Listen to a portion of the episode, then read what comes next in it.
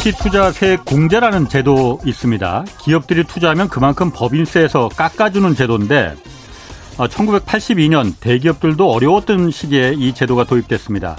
그런데 앞에 임시라는 말이 붙어 있듯이 당시에 딱 1년간만 이거 운영하겠다던 이 제도였는데 그동안 이름만 바뀌었을 뿐 지금까지 40년째 계속 연장되고 있습니다. 어, 몇년 전 이 방영된 시사기획 창 대기업과 조세정이라는 이 프로그램에 보면은 당시에 상위 다섯 개 대기업이 전체 임시투자 세액 공제액의 거의 절반을 가져갔습니다. 이 때문에 당시 법인세율은 25%였지만 10대 대기업들이 실제 납부한 이 실효세율, 실효세율은 한때 12%대까지 떨어진 적이 있습니다. 시설 투자했다고 또 연구개발에 돈 많이 썼다고 이런저런 명목으로 세금을 깎아준 덕분입니다. 그래서 우리나라에서 가장 돈을 많이 버는 삼성전자의 세율이 인천의 주물공장보다도 더 낮다는 그런 비아냥이 나오기도 했습니다. 오늘 정부가 새 경제정책으로 법인세 인하를 결정했습니다. 종부세는 2년 전 수준으로 깎아주고 가업 승계 시 상속세도 유예시켜주기로 했습니다. 누군가에게서 깎아준 세금은 다른 누군가에게서 그만큼 더 걷어야 합니다. 지금의 경제 위기를 극복하려면 어떤 계층의 세금을 깎아주는 게 우선일지 다시 좀 돌아봤으면 합니다. 네, 경제와 정의를 다잡는 홍반장, 저는 KBS 기자 홍사원입니다. 홍사원의 경제쇼 출발하겠습니다. 유튜브 오늘도 함께 갑시다.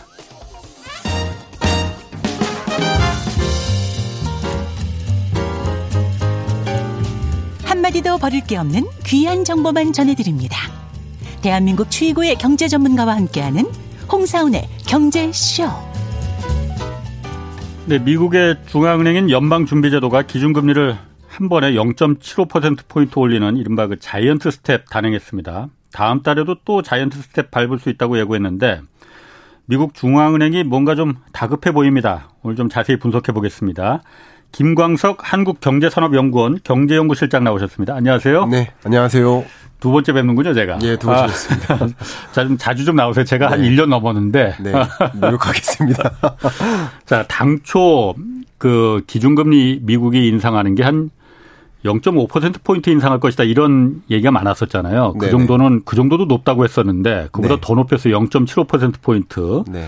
오늘 이거 연방준비제도 이렇게 올린 거 자이언트 스텝 어떻게 보십니까? 네, 정말 이례적인 물가 상승률을 얼마 전에 기록하지 않았습니까? 그렇죠. 예. 그러니까 물가가 이례적인 만큼 아하. 그것에 대한 대응도 이례적이었다. 음. 그러니까 거인이라는 예. 단어를 생각해 보시면 예. 자이언트가 거인이잖아요. 그렇죠. 예. 우리 기자님도 키가 크시지만 예. 정말 거인은 아무한테나 거인이라고 붙이지 않잖아요. 예. 그만큼 흔치 않는 일이라고 볼 수 있고요. 아. 거인의 스텝. 예. 정말 28년 만에 음. 기준금리 인상. 예. 오로지 물가 잡는 데 초점을 두는 예. 그런 통화 정책을 발표한 것이라고 볼 수 있겠습니다. 아. 그럼 이렇게 그 이례적인 그 금리 인상을 결정한 게 네. 원래는 그 갑자기 인플레가 물가 네. 상승률이 네. 좀 지난달에 꺾이는 지지난달에 꺾이는 네. 거라고 이제 생각을 했었잖아요. 네네.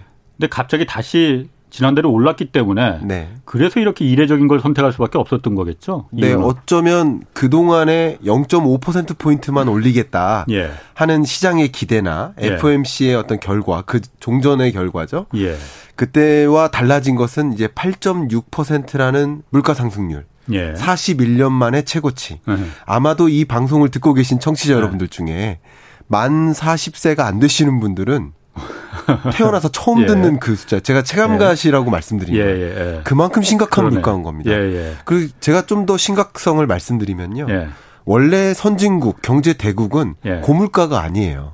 생각해 보세요. 그렇지. 미국과 같은 혹은 유럽 일본 생각해 보세요. 예. 그러니까 저성장, 저물가, 저금리예요. 그렇죠. 그래서 목표 네. 물가, 가장 이상적인 목표 물가도 2%예요. 음. 근데 신흥국들은요. 예. 저성장이 아니라 고성장. 예. 고물가, 예. 고금리잖아요. 예. 그렇기 때문에 신흥국의 목표 물가 자체가 3.5, 4% 이래요. 음. 그러니까 미국의 8.6%를 예. 우리나라의 얼마 전 물가 상승률 발표된 거 5.4랑 예. 비교하는데 그렇지. 절대적으로도 높지만 네. 그냥 절대로 비교할 일이 아닙니다. 어. 그러니까 우리나라와 대입해 본다면 예. 거의 뭐 16%에 해당하는 그런 물가 상승률 아닐까.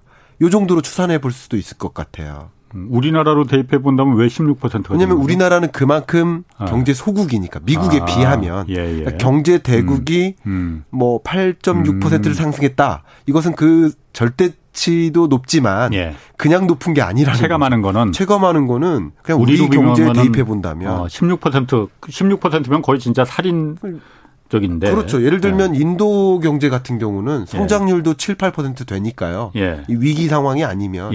예. 그러니까 어쩌면 8%대 물가는 예. 적정한 물가일 수도 있는 거예요. 어. 그러니까 나라마다 여건이 다른데 예. 그렇게 경제 대국에서 초인플레이션 현상 음. 나온 거 이거는 진짜 정말 큰 숫자다. 이렇게 좀 체감해 주시면 좋겠습니다. 그럼 이렇게 초인플레이션이라는 게 물가가 이렇게 오르는 게 네. 지지난달만 해도 좀그 원래 2월 달에 8.5% 네. 물가 상승률이 미국 기록했다가 네. 그 다음 달에 3월에 8.3%로 줄어들었잖아요. 뭐 조금이긴 하지만 줄어 줄어들었다는 게 중요한 거니까. 네네. 아 이제 꺾였네. 네. 이제 인플레는 이제 내려갈 일만 남았네. 네. 그랬었다가 지금 다시 그 다음 달에 다시 4월 달에 올라간 거잖아요. 네네.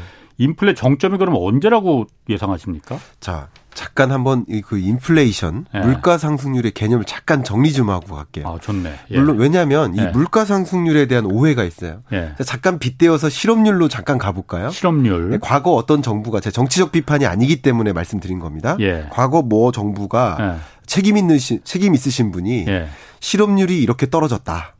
그 비교한 시점이 언제냐면 여름 실업률을 가지고 겨울 실업률과 비교했어요. 어. 근데 이건 그렇게 비교해서는 안 됩니다.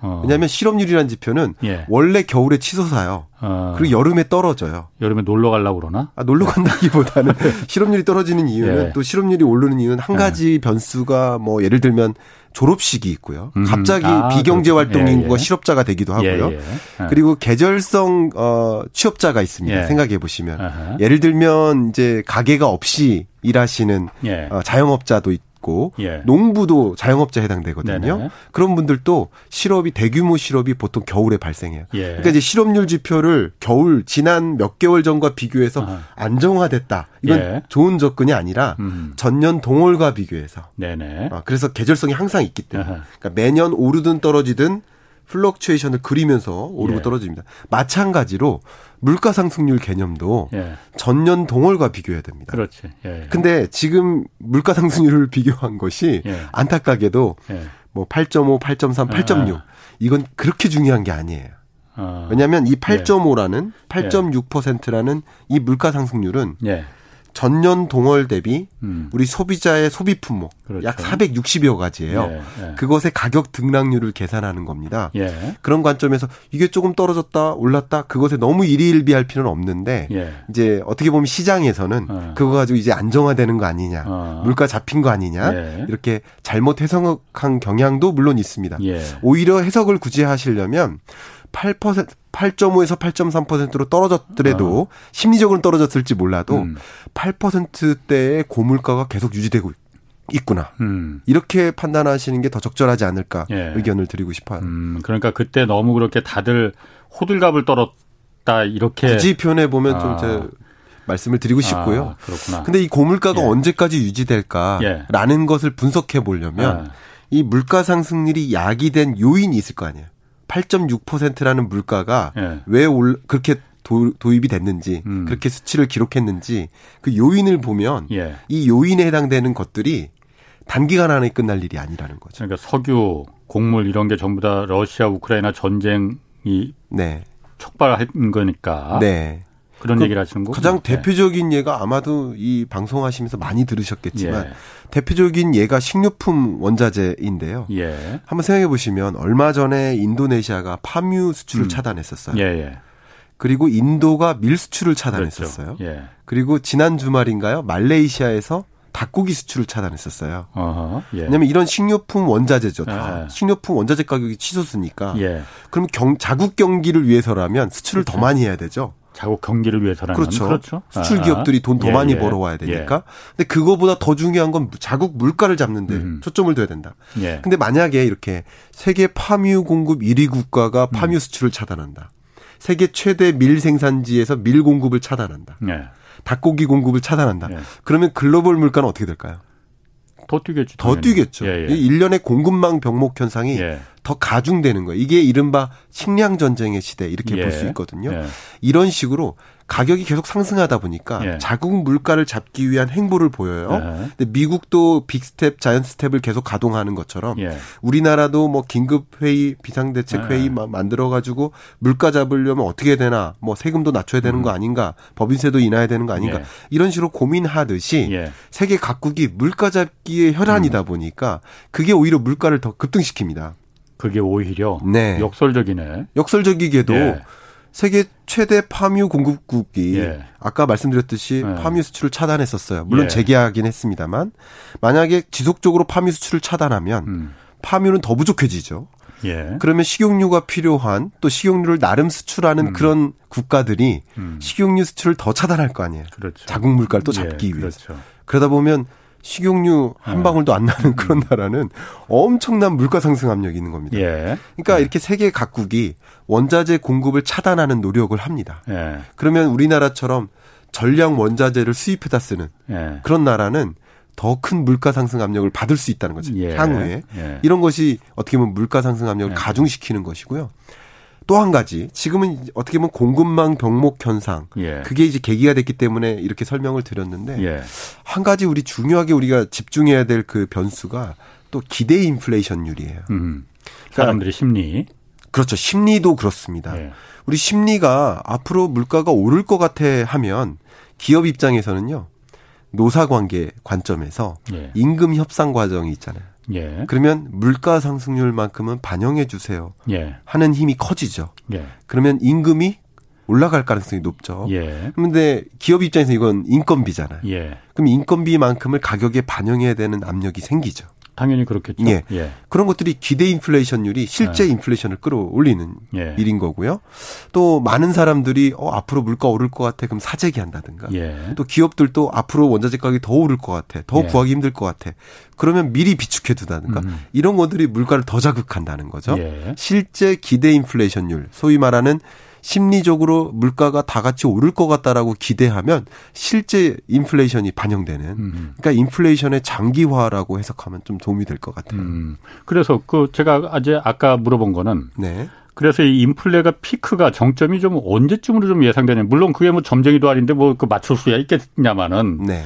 그 대충 한 언제쯤이면은 지금 여건으로 봤을 때 네. 언제쯤이면 정점을 찍을 수 있겠느냐. 그런 그 부분이 좀 사실 궁금하잖아요. 너무 좋은 질문이시고요. 아. 그러니까 그 질문이 곧 언제까지 금리 아. 올릴까라는 아. 질문하고 그렇죠? 비슷한 거죠. 예, 예. 왜냐하면 이게 인플레이션을 방어하기 위한 아. 물가 전쟁이기 때문에 예. 그럼 인플레이션 현상은 22년 말로 현재는 존재 어 전망을 합니다. 음. 그러니까 저의 전망뿐만 아니라 올해 말 그렇죠. 예. 올해 하반기 3분기에서 4분기 사이쯤이면 예. 잡히지 않겠느냐라는 아. 그런 전망들을 많이 하고 있습니다. 예.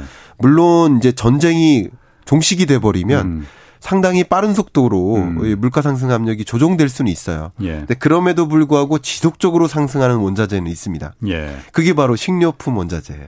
음. 곡물 같은 것. 네. 어, 잘 아시겠지만 이 전쟁 중에 이미 그 경작지가 35% 가까이 훼손됐습니다. 예. 지난주 FAO의 보고서에서 그렇게 밝혔습니다. 이미 35%가 훼손됐고요. 세계 식량기구에서. 그렇죠. 예. 그러면 이제 그 경작지가 훼손되면 이걸 복구하는데 한 2년여 걸려요. 아하. 그러니까 지금 곡물 공급, 그러니까 우크라이나도 최대 곡물 공급국 중에 하나거든요. 예, 해바라기 씨유 1위 공급국이니까. 뭐 유럽의 빵바구니라고 아, 하니까. 그렇습니다. 예. 러시아만큼이나 밀 생산 많이 예. 하고요. 근데 그런 국가들이 지금 현재 파종도부터 하고 씨를 못 뿌리니까 예.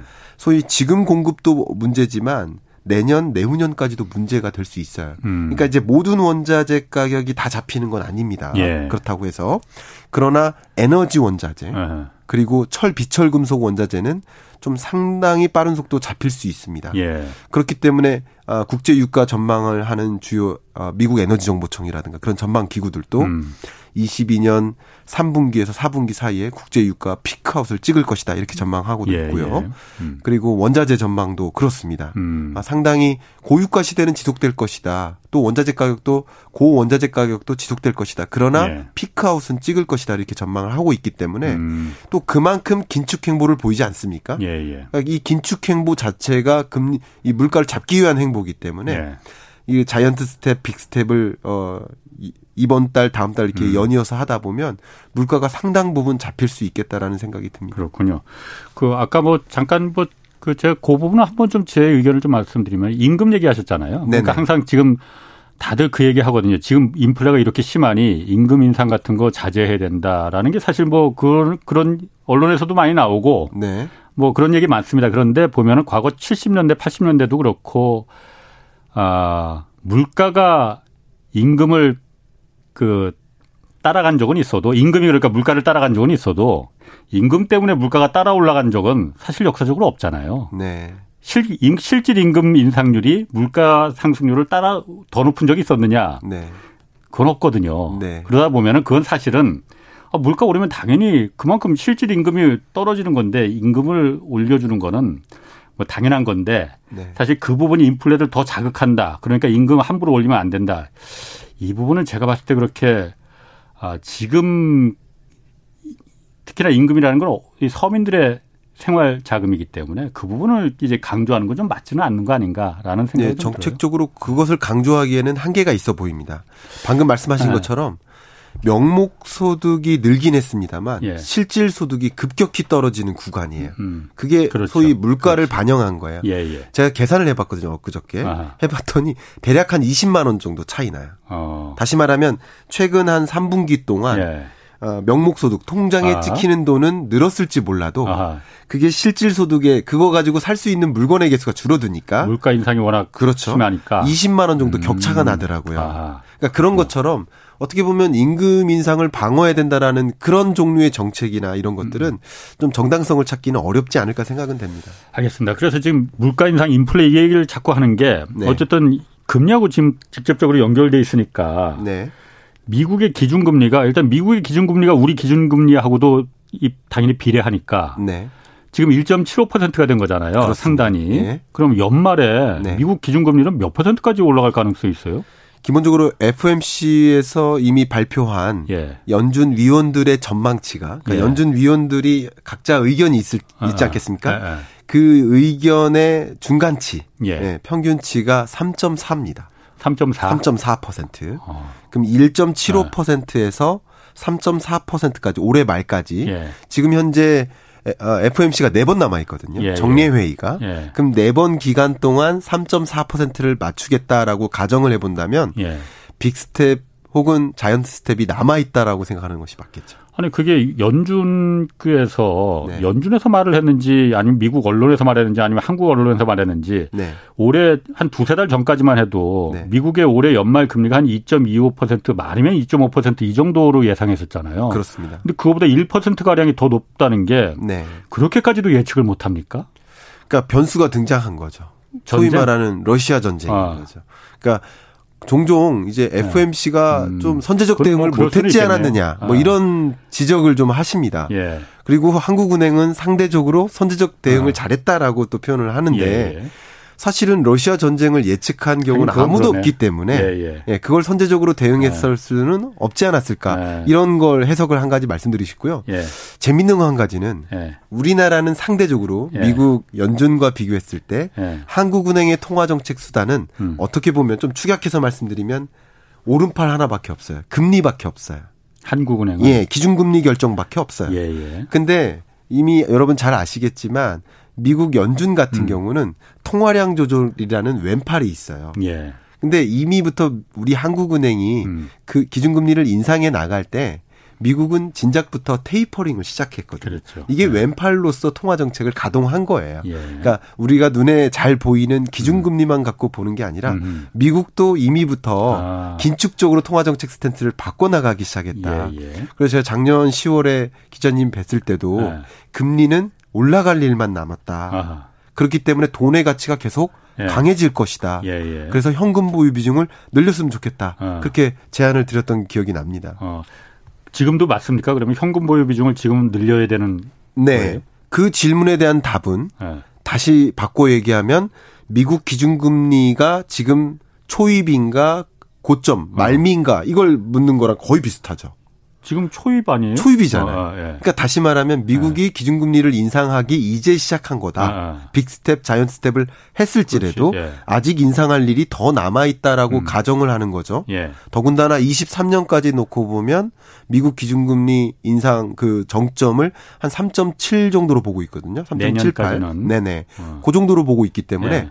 아직도 23년 중반까지는 예. 현재의 전망으로서는 예. 다른 변수가 없다고 가정했을 예. 때는 금리 인상할 일만 남은 거예요. 어. 그러면 계속 돈의 가치가 강해지는 아, 강해지는 거죠. 예, 금리는 곧 돈의 가치이기 예, 예, 때문에 예.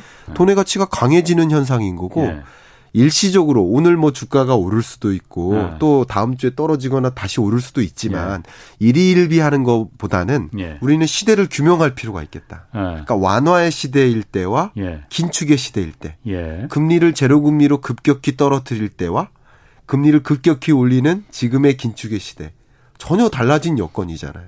음. 그 달라진 여건이면 달라진 재테크 자산 관리가 예. 필요하지 않겠습니까? 정책도 그렇죠. 근데 2020년에 종종 그런 댓글을 봐요. 제 댓글은 아니지만 네. 뭐 이렇게 시장 안에 계신 분, 그러니까 네. 증권 회사에 계신 분이나 이런 시장 안에 계신 분들은 제가 어, 누구를 이제 비판하기 위한 목적은 아닙니다. 네. 종종 그런 댓글들이 있어요. 보면 네. 아니 저 사람 금리 떨어질 때, 예. 환율 떨어질 때 예. 주식 담아야 된다고 했으면서 예. 왜 금리 올라가고 환율 올라가는데 여전히 담으라고 하느냐. 어. 그건 어떻게 예. 보면 시장 예. 안에 계신 분이니까 예. 그런 주장을 일괄적으로 하실 수 있습니다. 근데 저 같은 경우는 어. 그런 걸 좀 이해를 못 하죠. 어. 시대를 판단해야 되기 때문에 금리 떨어질 때는 주식을 담아야 되고 금리 올라갈 때는 돈을 담아야 되는 거죠. 그렇기 때문에 제가 그렇게 말씀을 드렸던 겁니다. 아, 그런데 이게 어, 미국만 보더라도 네. 이게 뭐 짧게 본다면은 네. 어제 그렇게 giant step이라고 해서 막 금리를 왕창 올렸는데 네네. 네. 미국 주식은 많이 올랐잖아요. 또 네. 계속 내려가다가 네. 하필이면 어저께는 또 더 내려갈 줄 알았는데 올라갔어. 네. 이거는 그럼 어떻게 해석을 해야 되는 거예요? 아주 적절한 질문 주셨습니다. 알다가도 모르겠어요, 아주. 그러니까 그걸 또 설명드려보겠습니다. 예, 예. 그러니까 일희일비 안 하셨으면 좋겠다는 말이 어. 바로 거기에 있는데요. 예. 역시 시장의 기대가 있습니다. 그러니까 지지난 주인가요? 미국의 물가 상승률 발표 적, 직전에 예. 아, 그동안의 시장의 기대는 한 8.0, 예. 8.2, 어. 요 정도로 점, 전망을 했단 말이에요. 예, 예. 그래서 8.3보다도 떨어질 거야. 예. 만약에 물가 상승률이, CPI 물가 상승률이 7.9를 찍었다. 만약에. 아, 아. 그러면 주가 대폭등입니다. 음. 근데 시장의 기대보다도 높고, 예. 역사적으로도 41년 음. 만에 가장 높으니까 시장의 기대치보다도 높기 때문에 주가가 급락했던 거예요. 음. 자, 마찬가지로 예. 지금 빅스텝을 아, 자이언트 스텝을 단행했지만 예. 시장의 기대는 0.75%에 맴돌고 있었어요. 음. 혹은 1.0% 인상해야 되는 거 아니냐 예, 예. 하는 여론까지 가중됐었잖아요. 뭐 ultra step이라고 한다면 그렇죠. 그 정도까지 음. 시장의 생각, 시장의 음. 기대가 그 정도에 형성되어 있었기 때문에 예. 근데 0.75에서 1.0이라고 한다면 예를 들면 뭐 0.85라고 예를 들어 가정을 한다면 시장의 기대는 0.85였던 거예요. 음. 근데 그거보다 못 미치는 0.75만 기준금리 인상한 거니까 네. 어 예상했던 거보다 긴축 속도가 강하지 않네. 예. 이미 0.85%를 반영해서 주가가 나타났던 건데 예. 이거 예상보다는 나, 어, 속도가 낮아졌으니까 어. 주가가 다시 오르는 거죠. 그러니까 아. 이런 것들은 시장의 기대와 실제 발표나 실적치랑 음. 비교하면서 생각하시면 음. 워낙에 이 주식이라는 것은 심리 지표이기 때문에 예. 그 심리에 민감하게 이랬다 저랬다 하기 때문에 예. 그래서 일일비 안 하시고 아. 시대를 규명하셨으면 좋겠다라고 드리는 말씀입니다. 그래요. 아 그래도 뭐 일일비를 안 할 수가 없긴 없죠. 그 자기 네. 돈이 들어가 네. 있으면 그런데 네. 네. 제가 이거 궁금합니다. 그럼 뭐 김 실장님이나 이런 그 전문가들 애널리스트나 뭐 그 기관에서는 네. 미국 연준이 0.75% 정도만 그 금리를 올리면은 미국의 주식은 오른다 이렇게 네. 예상을 했었을까요? 예상했습니까? 네, 어제 방송에서 그렇게 말씀드렸습니다. 아, 다른 방송에서 0.75% 올라가면 이건 미국 주식은 올라간다. 왜냐하면 시장의 기대치보다도 낮게 인상하게 되면 예. 또 다른 결과가 있다라고 음. 말씀을 드린 바가 있습니다. 어제 다른 방송에서. 그랬군요. 예. 자, 그러면은 지금 금리 올리는 건 어쨌든 목표는 물가를 잡는 건데 네. 역작용으로 물가 잡다가 경기를 때려잡을 수도 있는 거잖아요. 네. 지금 그 우려 때문에 어, 스태그플레이션이다 무슨 뭐 S자의 공포다 이런 얘기 나오는 거고 네네. 그 가능성, 네. 그 우려는 그 별로 필요하지 않아도 되는 건가요? 어떻습니까? 가능성 매우 높습니다. 그렇죠. 예, 아. 가능성 매우 높습니다. 네. 그러니까 그렇기 때문에 경기가 순환한다 이렇게 생각하시면 좋겠어요. 순환한다? 네, 경기가 예. 고점이었다가 아. 저점이었다가 호황기였다가 예. 침체 국면이었다가 이렇게 계속 경기가 후환 선언 어, 순환하지 않습니까? 예, 예. 경기 순환이 그래서 일어난다라고 생각하셔도 어. 도움이 될 것 같고요. 예. 제가 경제를 생물에 비유를 했습니다. 예. 경제는 생물이다. 예. 경제가 생물이면 금리는 피에 해당됩니다. 피? 예. 혈액? 예. 어. 그만큼 금리에 따라서 나머지 변수들이 예. 예 등락을 음. 반복하기 때문에 금리가 예. 굉장히 중요한 변수고요. 예. 심지어 제가 많은 분들께 부동산 전망 관심 있고 예. 주식 전망 관심 있으면서 예. 왜 금리 전망은 관심 없습니까? 왜냐하면 돈 주고 부동산 사고 음흠. 돈 주고 주식 사는 건데 이것과 예. 바꾸는 행위잖아요. 재테크라는 예, 예. 것이. 예. 그러면서 이것과 바꾸는 행위를 할 때 돈의 가치가 음. 더 강해진다면 음. 금리가 더 강하게 상승한다면 예. 그러면 돈을 들고 있는 것이 유리할 텐데 예. 금리의 향방을 가늠하지 않은 채 부동산과 주식에만 관심이 있는 것이 좀 조금 안타깝다 이 말씀 드리고요. 그런 관점에서 당연히 금리를 왜 내렸는지 한번 다시 돌아가 보세요. 옛날에 예. 2020년 2분기에 그때 뭐 경기가 다 죽어가니까는 예. 살리기 위해서 어쩔 수 없이 그렇죠. 돈을 푸르니까 금리를 내린 거잖아요. 그때 금리 인하를 비컷이라고 했죠. 아하. 크게 내렸던 거예요. 예, 예. 0.5% 포인트씩 예, 예. 인하했던 거. 예. 그때 왜 했냐면 20년 2분기에 특히 1, 2분기에 예. 코로나19 확산되면서 예. 경제 충격이 오니까 네. 마비가 걸리듯이 예. 이른바 대봉쇄였죠. 음. 그때 금리를 인하했습니다. 그러니까 금, 금리를 그때 인하한 이유는 경기를 부양시키기 위해서잖아요. 예.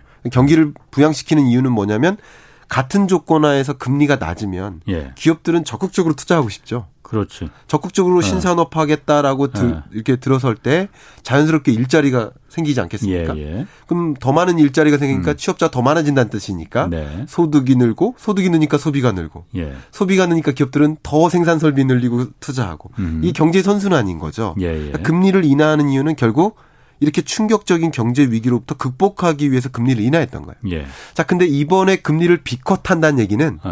그 경기 진작 효과를 누리는 제로 금리를 포기한다는 얘기니까. 예. 반대로 기업들이 굉장히 위축됩니다.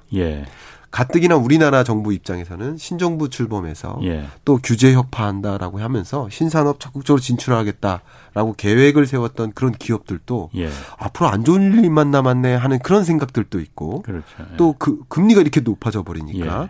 비싼 금리 이자를 상환 이자 상환 부담을 가, 바, 반영해 가면서 음. 적극적으로 투자할 수가 없어요. 예. 그러니까 이게 선순환의 반대로 가는 거죠. 예. 이게 결국은 경기 침체 국면으로 올 수 있다라는 음. 뜻이고요. 예. 그냥 객관적으로 설명해 보면 미국이 설정한 중립금리라고 합니다. 중립금리. 물가에 영향을 안 주는 아주 이상적인 금리라고 그렇죠. 이상적인 거죠. 적정금리라고 예. 볼수 예, 있겠죠. 예. 그게 2.5%로 상정하고 있는데 아하. 그럼 2.5%를 넘어서까지 3.4%로 금리를 인상해야 된다라고 예. 보는 이 행위는 예. 물가를 잡겠다고 경기를 좀 포기하겠다라는 뜻인 거죠. 음.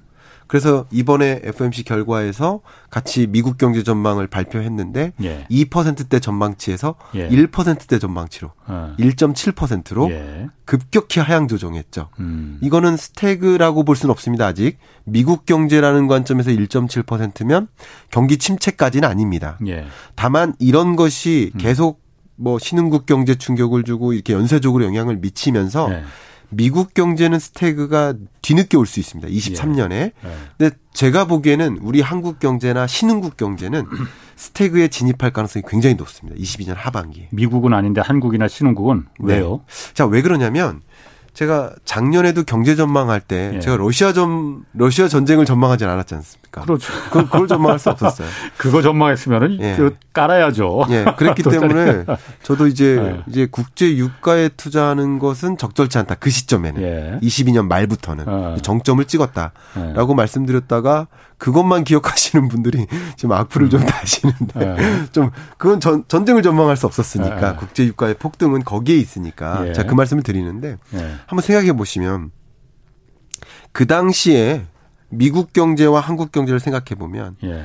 예. 금리 인상할 일만 남았다라고 판단한 이유는 바로 예. 그만큼 경기가 뚜렷하게 회복되기 때문입니다. 음, 음. 음. 그러니까 물가 이렇게 고물가를 전망해서 금리 인상이라고 했던 것이 아니라 적정한 속도로 경기가 회복되는 순간이니까 예. 그러니까 경제 충격일 때 제로 금리를 도입했다면 예. 이 경제가 웬만큼 회복되면 예. 그만큼 또 특히 실업률이나 이런 지표들 을 보면 소비나 이런 지표를 음. 보면 어 뚜렷하게 이제 회복됐어 하면서 금리를 천천히 인상하는 예. baby step으로 인상하는 음. 그런 정상화 기조인 거죠. 예, 예. 정상화 기조가 있었다라고 보고 있었습니다. 예. 근데 그때 판단해서 얼마 전까지만 해도 미국 경제는 매우 강한 회복세고요. 이 신흥국들은 음. 강하지 못한 회복세입니다. 예. 제가 그래서 그때 불균형 회복이라고 설명을 드렸어요. 예. 미국이나 주요 선진국들은 뚜렷한 회복인데 그건 음. 백신 보급하고도 밀접히 연관됩니다. 예. 백신 예. 보급 속도가 달랐기 때문에. 예. 그러니까 미국을 중심으로는 뚜렷하게 회복됐는데 우리나라나 신흥국들은 그만큼 뚜렷한 회복이 아니었어요. 예. 자, 그럼 정리를 한다면 어. 미국 경제는 이미 22년 경기를 놓고는 잡은 상태예요. 두 마리 토끼 중에. 예. 물가와 경기. 이 토끼는 잡은 거예요, 경기는. 예, 예. 그러니까 오로지 물가라는 토끼만 잡으면 되니까. 예. 근데 그 토끼가 저기까지 뛰어가는 거죠. 예. 그러니까 giant step으로 달려가서 그 토끼를 잡겠다고 행보를 보인 거고요. 근데 우리나라 입장에서는 2%대 예. 초반의 경제 전망을 하고 있습니다. 경제 성장률 전망치를. 예. 그러니까 이것은 좋지 못한 경제거든요. 이미. 그러니까 우리나라는 이 경기라는 토끼도 못 잡은 상태에서 음, 음. 물가라는 토끼가 또 등장한 거예요.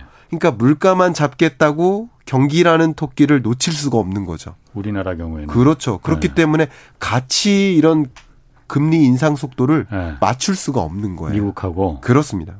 안 맞추면은 안 맞춰도 괜찮습니까? 그러면은 안 맞추면은 네. 지금 당장 금 한미 간의 한국과 미국 간의 금리 역전이 뭐 7월에 있을 수도 있다 이 얘기 하잖아요. 네네. 미국 금리가 더 높으면은 네. 당연히 돈이라는 거는 당연히 이자 조금 10원이라도 더 주는 대로 찾아가게 마련인데 그렇습니다. 그럼 당연히 한국에 있는 외국인 자본들이 다 미국으로 빠져나갈 거 아니냐. 네. 그러니까 미국만큼 금리 올려야 된다.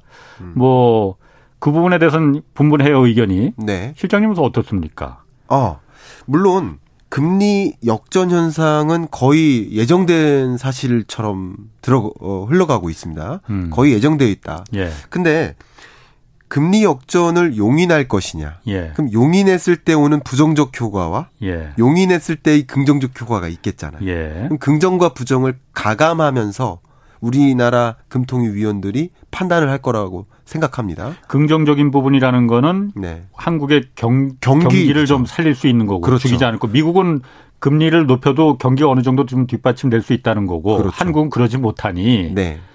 경기를 살릴 수 있다는 거 부정적인 영향은 당연히 자금 유출. 그렇죠. 음, 예. 근데 미국 입장에서는 제가 이미 한 두 달 전에 한 예. 신문 칼럼에 강한 달러의 시대라는 제목으로 예. 칼럼을 쓴 적이 있어요. 음. 그러니까 22년 하반기는 강한 달러의 시대가 온다. 예. 왜 그러냐면 이게 고물가 기조가 지속되다 보니까 예. 미국 입장에서는 강한 달러를 더 좋아합니다. 왜냐하면 결국 다른 나라로부터 수입하는 원자재나 부품 음. 가격이 상대적으로 싸니까. 저렴해지기 예, 때문에 예. 강한 달러가 그러니까 약 달러가 좋을 수도 있고 강 달러가 좋을 수도 있어요. 예. 그런데 경기 이게 물가 상승 압력이 없을 때는 약 달러가 더 유리한 거예요. 음. 미국 경제 입장에서. 예, 예. 그러나 지금처럼 지금의 숙제는 물가기 때문에 음. 물가라는 숙제를 해결하기 위해서는 강 달러를 채택하는 게 더 유리한 거죠. 수입품 가격이 싸지니까. 그렇죠. 예. 그런 관점에서 기준금리 인상 행보를 계속 가져가는 것도 음. 요인 중의 하나라고 해석을 해볼 수 있습니다. 예. 근데 우리나라 입장에서는 예. 외국인 유, 자금 유출에 따른 주가 하방 아. 압력 그리고 그것에 따른 뭐 경기 진작 효과 이런 것들이 좀 상쇄될 수 있겠지만 예. 그렇다고 미국만큼 금리를 같이 인상해 버리면 예. 정말 말 그대로 올해 스태그플레이션이 옵니다. 오랜 기간. 올해, 올해. 올해. 22년 아, 아. 하반기 중에 예. 스태그플레 지금 스태그플레이션 초입 아니냐라는 판단을 많이 하고 있습니다. 예. 그러니까 2.0%에 가까운 성장률이기 때문에 그러니까 물가는 이미 높죠. 그러면 이러면 스태그플레이션이라고 정의할 수는 없지만 예. 스태그플레이션 초입에 해당된다라고 보는데 긴축 행보를 같은 속도로 맞춰버리면 음. 경기 하방 압력 때문에 예. 정말 말 그대로 스태그플레이션에 놓일 수 있고요. 예. 안타깝게도 일본과 비슷한 예. 그런 잃어버린 뭐 40년 예, 예. 절대 우리한테는 어, 어. 그런 걸 반복하고 싶지 않은 예, 예. 그런 걸 우리는 방어를 해야 되기 때문에 지금으로서는 어쨌든 경기 진작 노력도 해야 되기 때문에 예. 같은 속도를 유지할 수 없습니다. 음. 예. 그 이런 의견도 있어요. 어, 이참에 그러니까 이참에 네. 아 산업계 그 구조 조정이 네. 자연스럽게 이루어질 어 의도치 의도치 않게 네. 금리가 올라가면서 네. 자연스럽게 산업계 그 우리나라 구조 조정이 좀 필요한 상태 아닙니까? 네. 그좀 자연스럽게 이루어질 되는 거 아니냐. 네. 그런 긍정적인 면도 있는 거 아니냐. 네. 어렵긴 물론 힘들고 고통스럽긴 하겠지만은 네. 그 부분은 어떻습니까? 아, 그 부분에 대해서는 참 말씀드리기가 어려운 측면이 있는 예. 것 같은데요. 그 구조조정의 필요성은 제가 이 연구자로 살아온 지 뭐 10년이 넘었는데 음. 그 연구원 생활을 뭐 늘상 있었던 예, 늘상 있었던 아, 일이에요. 예. 근데 이 구조조정이라는 그 절차는 굉장히 가혹하잖아요. 그렇죠. 근데 그 가혹한 그런 액션은 예. 개인적으로는 예. 나름 경기가 괜찮을 때 하는 게 좋습니다. 괜찮을 때. 지금처럼 음. 물가라는 숙제, 경기 침체라는 음. 숙제, 너무 많은 숙제가 산적해 있는데 예. 거기에 이 경, 구조조정이라는 또 다른 숙제를 같이 해결하는 것은 예. 경제에 굉장한 부담을 줄 수 있겠다는 생각을 하고요. 예. 그러니까 어디까지나 연착륙이 좋잖아요. 예. 그렇기 때문에 지금 이 순간에 구조조정을 적극적으로 택한다. 네. 이것은 적극적으로 경착륙을 택하겠다라는 말하고 좀 유사하지 않을까 하는 저의 음. 판단이 있습니다. 그 경착륙이냐 연착륙이냐 지금 그 부분도 사실 매우 중요하잖아요. 그러니까 네. 아 미국에서도 지금 연착륙을 위해서 지금 이렇게 금리를 껑충껑충 올리는 거다. 그렇지 않으면 정말로 거품 이 경착륙으로 들어갈 가능성이 더 크기 때문에 하는 거다라는 건데 아 한국으로 좀 미국 걱정이야 뭐 우리가 하나 할 필요도 없는 거고 네네. 한국 경, 그, 그 걱정을 좀 해보면은 네. 어, 경기 침체나 뭐 이런 부분이 어느 정도는 우리가 그 아무리 금리를 좀 조정한다 하더라도 경기에 대한 그, 그, 침체 부분은 감안할 수밖에 없을 것 같아요. 그리고 그렇습니다. 지금 가계부채 문제, 네. 부동산 문제, 여러 가지 거품 경제가 분명히 어떻게 될 거냐. 네.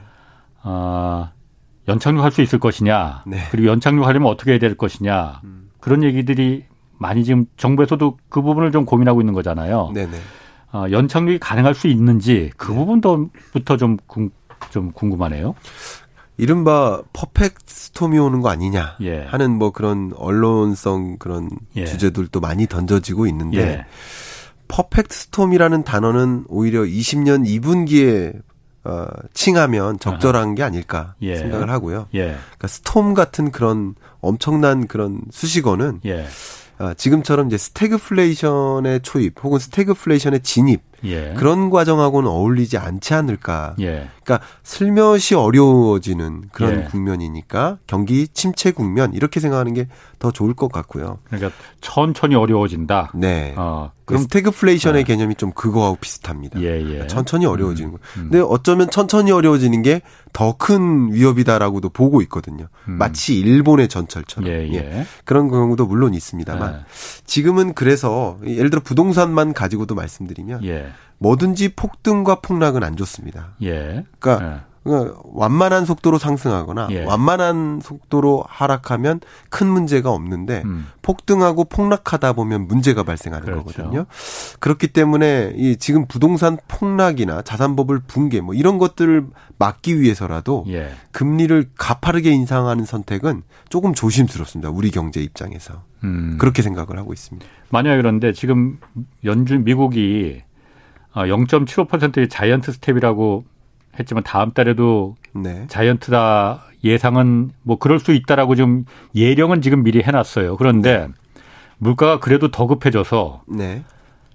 ultra step이라는 1.0% 포인트까지 올리는 네. 만약 그 선택까지 간다면은 네. 그래도 우리가 그 경기를 지키기 위해서 이 금리를 좀 방어적으로 이렇게 고집할 수 있을까요? 어, 그건 좀 해석을 달리해야 될 것 같고요. 예. 만약에 어, 오늘 새벽에 예. FOMC에서 그냥 big step만 했다. 예. 그러면 우리는 다음 달에 baby step을 할 거라고 생각했습니다. 그러니까 0.5%를 했으면 다음 달에는 0.25% 포인트만 올릴 것이다. 그렇죠. 아. 그러나 이렇게 giant step을 했고 또 예. giant step에 가까운 것을 또 예고까지 했기 때문에 예.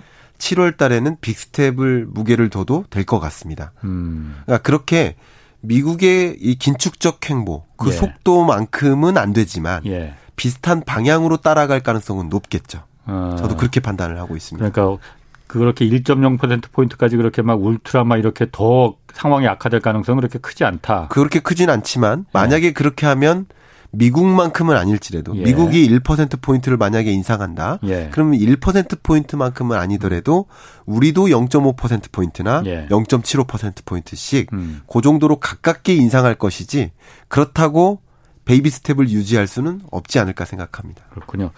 자, 그 그러니까 우리가 그냥 어. 입장을 예. 그 금리의 향방을 예. FOMC 위원이 되어서 예. 어, 우리 금통위 위원이 됐다고 가정하고 판단해 보시면 예. 조금 쉬워지지 않을까 생각합니다. 아, 근데 그런 파월 연준 의장도 잘 몰라서 지금 이 상황을 만, 이 사달을 만들어 놨는데 뭐. 네. 네. 자, 김 실장님, 그 새 책 쓰셨어요. 그렇습니다. 제목이 김축의 시대. 네. 예요. 김축의 시대. 네. 그러니까 자, 김축의 시대라면은. 네. 이 방송 듣는 분들도 많이 이제 투자하시는 분들 이제 많으니까 뭐 음. 일반 일반은 투자자들이니까 네. 일단 긴축의 시대의 특징 영향 네. 어떤 게 좀 있다고 보십니까? 긴축은 말 그대로 완화의 반대말이잖아요. 그렇죠. 앞에 예. 말씀드렸던 예. 것처럼 부양의 반대말이죠. 예, 부양의 반대말이고요. 아. 경기 부양의 반대말이란 말은 나름 경기가 뒷받침됐기 때문에 하는 선택이어야 돼요. 예. 원론적으로. 아. 그러나 나름 경기가 뒷받침되지 않음에도 불구하고 예. 물가라는 엄청난 압력이 발생했기 때문에 예. 어, 어쩔 수 없는 긴축 행보를 보이고 있다 이렇게 해석을 해볼 수 있을 것 같아요. 예. 근데 그것이 주는 충격이 여러 가지가 있을 텐데 예. 저는 여러분께 투자자들 관점에서 우리 예. 애청자 여러분들 또 투자 관점에서 이 경제쇼를 시청하시는 분도 애청하시는 분들도 예. 많이 계시잖아요. 그래서 말씀을 드리면 두 가지 두 가지 종류의 돈의 이동이 있다라는 것을 생각해 보시면 좋을 것 같아요. 네. 두 가지 종류의 돈의 이동은 말 그대로 기관 투자자, 해외 은행이나 어, 외국인 투자자들도 돈을 이동시키는 그런 방향이 뭐냐면 공격적 투자. 예를 들면 음. 주식, 부동산 상대적으로 공격적입니다. 예. 그리고 가상자산 음. 이런 공격적 투자에서 그렇죠 더 예. 공격적이고요. 예. 이런 공격적 투자에서 현금성 자산으로 돈을 이동시키고 있는 모습인 거예요. 아. 그렇기 때문에 압력을 받고 예. 현금은 더 쏠리는 현상이에요. 예. 그렇게 될 수밖에 없는 거예요. 돈이 굉장히 민감하기 아하. 때문에. 예. 그리고 그게 첫 번째 돈의 이동이고요. 예. 두 번째 돈의 이동은 앞서 말씀드렸던 것처럼 신흥국에서 선진국으로의 이동입니다. 이게 가장 우려되는 경제의 어 하나의 변수라고 볼 수 있는데 22년 하반기에 좀 우려되는 것이 이른바 테킬라 효과라고 합니다. 기억하십니까 혹시? 예. 1900 예, 예. 어. 테킬라를 이제 어. 멕시코 전통술에 비유를 예. 하잖아요. 예. 1994년입니다. 예. 그때 1994년 이후로 첫 번째 giant step인 거예요. 음. 근데 1994년에도 멕시코가 예. 외환 위기 상황에 놓인 그렇죠. 거예요. 예. 왜냐하면 미국은 big step 하지만 우리는 big step 할 여력이 없다. 예. 예. 라는 입장인데 예. 지금 국면이 그런 겁니다. 지금 음. 신흥국이 예. 제가 불균형 회복이라고 앞에서도 말씀드렸잖아요. 선진국만 회복된 상태이기 때문에 예. 선진국만 금리를 big step하는 거예요. 예. 같이 big step을 할 수 없는 신흥국들이 있는 겁니다. 그러다 보면 자연스럽게 미국 달러화의 가치가 강해지고요. 오히려 미국은 지금의 경제 속에서는 강한 달러를 선호하기 때문에 음. 그런 행보를 계속 보이는데 그러다 보면 앞에 말씀드렸던 두 번째 돈의 이동. 신흥국에서 예. 선진국으로의 쏠림 현상이 있습니다. 음. 그럼 이게 소위 말하는 이게 급진전되면 외환위기인데 예. 테킬라 아, 효과, 테킬라 이펙트는요. 마치 그 테킬라에 취하듯이 주변국에게 그 위기가 전가된다는 뜻이라고 해석하시면 좋겠습니다. 예. 실제 우리나라에서도 아프리카에 얼마나 많은 인종이 있고 아프리카에 얼마나 다른 종류의 국가들이 있습니까? 그럼에도 불구하고 아프리카 국가는 다 같은 국가처럼 오해를 하는 경향이 있잖아요. 옛날에 뭐 미국의 정치인 한 명은 그렇게 말한 적도 있어요. 아니, 마치 우리도 나라라고. 우리도 이제 서양 국가에 네. 여행을 가면 네. 한국, 중국, 일본을 좀 비슷한 나라, 같은 나라로 보는 경우도 네. 있지 않습니까? 예, 예. 마치 그런 것처럼 네. 먼 나라를 같은 나라로 가정하는 경향이 있어요. 예. 그러니까 외국인 투자자 입장에서. 예. 그래서 음, 음. 멕시코에 외환 위기가 발생하면 멕시코로부터만 그 자금을 갑, 급작스럽게 이렇게 음. 빼는 게 아니라 멕시코 주변에 있는 남미 국가들에게도 예. 같이 돈을 빼는 현상이에요. 예. 그게 비슷한 게 97년에 바트화 효과라고 합니다. 태국. 으로 예. 그랬죠. 태국과 태국 주변에 예. 동시에 아시아 신흥국들 같은 나라 아니야? 예. 하면서 동시에 자금이 다 유출되는 예. 현상. 그 자금 유출은 또 다른 자금 유출을 불러일으키니까 이런 위기가 전이되는 거예요. 예. 그런 현상이 실제 얘기됐던 것처럼 그다음에 한국으로 왔잖아요. 그렇죠. 예. 마치 그런 것처럼 이런 신흥국 외환 위기 가능성이 더 점증되고 있는 상황인 겁니다. 예. 그런 과정이기 때문에 앞에 말씀드렸던 예. 돈의 이동이 더 급격히 일어날 수 있어요. 예. 그럼 그 돈의 이동을 생각해 본다면 가뜩이나 주식시장에서 음. 투자했던 자금이 현금성 자산으로 옮겨지고 예. 더군다나 외국인 투자자들 관점에서 예. 한국에 투자했던 자금을 회수시켜 나간다면 예. 안타깝게도 제가 바라는 건 아닙니다만 음. 국내 주식 시장은 그렇게 긍정적인 그 장밋빛 미래를 그리기가 어렵습니다. 예. 그러니까 지금을 무조건 저점이다라고 판단하시기보다는 음. 아 이렇게 세계적인 흐름이 돈의 이동과 함께 거스를 수 없는 흐름이라고 한다면 예. 오히려 나를 외국인 투자자다라고 가정을 해놓고 아. 가치 투자 의사결정을 발맞춰 가야지 예. 외국인이 팔 때 그걸 받아주는 아. 행동은 적절하지 않지 않나라는 음. 생각을 저는 개인적으로 하고 있습니다. 그러면 김 실장님 생각에는 지금은 그러면은 만약 내가 그 뭐 천만 원을 갖고 있어. 네. 그러면은 그 돈을 그냥 돈으로 현금으로 갖고 있는 게 가장 좋다는 얘기입니까? 그러면은?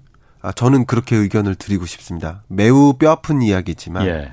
이 조정 국면만큼은 현금 보유 비중을 늘리는 게 어. 맞겠다라고 생각을 하고 있고요. 어, 어 우리가 예. 보통 이 투자자들이 네. 그리고 우리 개인도 예. 합리적인 인간이라고 표현하지 않는 이유가 예. 아, 가장 중요한 게 기회 비용을 고려하지 못해서 예. 혹은 또 매몰 비용이라는 그또 아. 경제학 용어가 있는데 예, 예. 그 매몰 비용을 고려하지 못해서야 이게 이걸 그냥 굳이 해석해서 말씀드리면 예. 우리의 투자는 오로지 전고점과 비교를 합니다. 음. 지금의 주가를 아하. 전고점과 비교해요. 그렇죠. 그리고. 혹은 매수 예. 시점과 비교를 해요. 예. 그래서 반드시 매수 시가만큼은 돌아왔을 때 팔겠다라는 어. 생각들을 좀 많이 하십니다. 예, 예. 그것은 어떻게 보면 기술적 분석이라고 보는데 예. 그 전고점이나 매수 시점의 경제 여건과 예. 지금의 경제 여건이 같은지를 먼저 보셔야 됩니다. 예. 저는 이 주가 지표만 보시기보다는 주가 지표가 그렇게 나온 배경, 예. 경제 여건, 금리 여건을 보셨으면 좋겠다. 이 말씀을 드리고 싶고요. 전고점 10만 전자 갈 것이다라고 생각했던 그 전고점에 해당하는 그 코스피 지수는 예. 제로 금리 때예요. 음, 완화의 그렇죠. 시대일 때. 예, 예. 자, 근데 그 지금은 긴축의 시대라고 했고요. 예. 긴축의 시대인데 앞에 말씀드렸던 것처럼 여러분이 예. 동의하시듯이 긴축의 시대의 끝자락이 아니라 예. 거의 시작점에 가까운 지점인 거예요. 그렇죠. 다만 여러분의 이제 포트폴리오 관리 관점에서 제 의견을 드린다면 이렇습니다. 금리의 고점을 23년 중반이라고 상정할 수 있겠죠. 지금으로서. 그러면 이제 주식 가치는 보통 6개월 정도 선행하니까. 예. 그러면 22년 하반기나 음. 23년 상반기 예. 그 예를 들어서 12, 1, 2월 그 예. 지점에 주식 보유 비중을 집중적으로 또 늘리는 것도 예. 아, 물론 그때의 경기 여건을 판단해야 되겠지만 제가 그때 기회가 된다면 다시 나와서 음. 말씀드리겠습니다만 예. 예. 지금으로서는 그렇게 투자 스탠스를 가져가는 것이 예. 뭐 적절하지 않을까 하고 저는 생각을 하고 있습니다. 음. 원자재 작년부터 그러니까 작년에 출연하셨을 때도 네. 원자재가 그 굉장히 기회 이, 이 블루오션이다 뭐 그 얘기하셨잖아요. 네. 맞습니다. 원자재는 지금도 계속 다 모자라니까 계속 올라갈 가능성이 있는 거 아니에요? 네, 그 질문 주셔서 너무 감사하고요. 정확히 아. 22년 경제 전망서에다가도 네. 네, 구리에 투자를 하셔라 이렇게 아, 말씀드렸었죠. 예, 예. 그것은 변함이 없고요. 아. 다만 지금까지의 원자재 가격 상승세만큼이나 예. 앞으로도 계속 상승할 것인가를 판단하셔야 되잖아요. 음, 그렇죠. 근데 앞서 말씀드렸던 것처럼 예. 이 원자재는 크게 세 가지 분류가 있어요. 예. 에너지 원자재, 그리고 철, 비철, 금속과 같은 광물 원자재, 광물 예. 자원, 예. 그리고 식료품 원자재. 예. 식료품 원자재의 대표가 뭐 곡물들이에요. 네. 옥수수, 아. 콩, 밀 이런 것들이에요. 예. 근데 앞서 말씀드렸던 것처럼 지금까지 상승했지만 앞으로도 상승할, 예. 앞으로도 정말 대란이 계속 장기화될 예. 그럴 원자재는 식료품 원자재다라고 말씀드리고요. 그래서 저는 인플레이션 시대니까 그리고 긴축의 시대니까 아, 긴축의 시대니까 주식보다는 도, 현금이 낫다라고 음. 말씀드리고요. 또 이 긴축적 행보는 인플레이션을 잡자고 음. 움직이는 거니까 인플레이션 시대에는 인플레이션에 투자를 하라. 음. 그럼 인플레이션을 야기할 요인은 식료품 원자재다. 그죠? 그렇기 때문에 지금도 여러분들은 식료품 원자재에 어, 투자를 하는 것이 현금보다 또 나을 수도 있고 주식보다는 훨씬 낫지 않을까 의견을 드리고 싶습니다. 알겠습니다. 지금까지 김광석 한국경제산업연구원 경제실장이었습니다. 고맙습니다. 네, 감사합니다. 내일은 최준영 박사와 또 핀란드 출신 방송인 따루시 모시고 군사적 긴장감 지금 감돌고 있는 발트의 상황 알아보겠습니다. 홍사원의 경제쇼였습니다.